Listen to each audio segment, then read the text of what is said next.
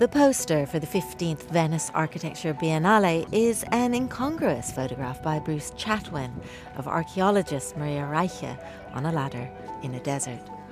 Scrutinizing the horizon, looking for a new perspective, is what this year's curator, Chilean architect, and 2016 Pritzker Prize winner Alejandro Aravena invites architects to explore in his biennale titled Reporting from the Front. It is a very powerful image that, in a way, is what we're expecting from the invited practitioners here. Those who found a different point of view that makes sense out of a reality that nowadays may, may not be like that.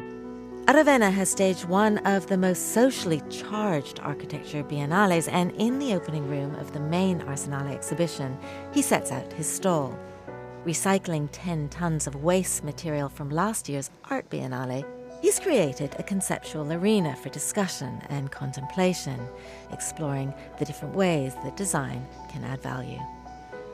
The more complex the problems, the more the need for synthesis. And if there's any power in architecture, that's the power of synthesis. The forces at play in the built environment uh, come from, from politics, from economy, from the environment, from uh, social demands, even from aesthetics and, and culture. In the end, all the places where we live have to have a form, and that form can improve or can ruin the quality of life and can qualify those moments in life for people. So well, let's better make sure that we understood all the forces at play Aravena invited 88 participants from 37 countries to experientially show projects where inventiveness has, or could, improve quality of life in the built environment. Al Borde from Ecuador show that money is not necessarily the most important resource. Other assets, such as motivation and even the will to mess things up, can be good foundations for success. Their installation Dark Materials shows the production cost per square metre of eight different projects to illustrate that cost is not directly related to quality. We will learn a lot from uh, poor environments where the poorer and the tougher the conditions, the more you are required to be creative. So um, eventually you're not creative because you have a lot of means, and but actually the opposite, because you don't have enough means, then you have to be creative. Then you can learn from that. Hugon Kowalski and Marcin Szczelina from Poland present the life cycle of garbage in the slums of India, where people live by what they earn from waste collection. Removal is a conventional solution but would rob residents of their sole income. Understanding the issues and finding creative ways to manage problems are needed to help enable a community. A different example from Amateur Architecture Studio in China shows how professional prestige can change the status quo. The city of Hangzhou commissioned them to build the Fuyang National Museum.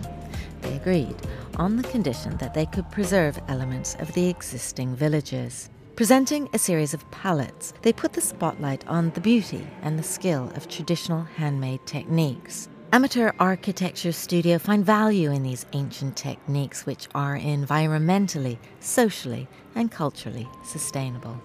As soon as you want to move out and improve the current conditions, even by one millimeter, the, the kind of resistance that you find it's huge because of the toughness and, and, scarcity of means or the weakness of the institution. So the idea of reporting from the front was to listen from those that were able to expand our, our notion of quality and learn from them what were the tipping points, what did it take to go beyond uh, the business as usual.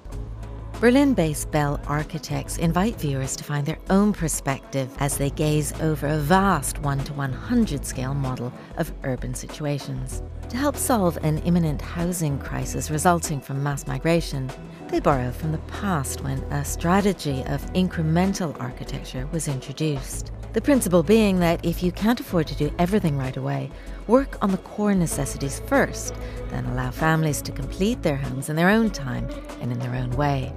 Theirs is an experimental journey into large scale challenges and opportunities. It would be a mistake to identify the front lines or the challenges only connected to the more satisfying basic needs. If we agree that architecture is about giving form to the places where people live, It's not more complicated than that, but it's not easier than that. Places where people live. What is life? Of course, it's basic needs. We need to take care of basic needs, otherwise, we're not, uh, not, uh, not talking about life. But if we solve all of them, maybe there's not life, it's just survival.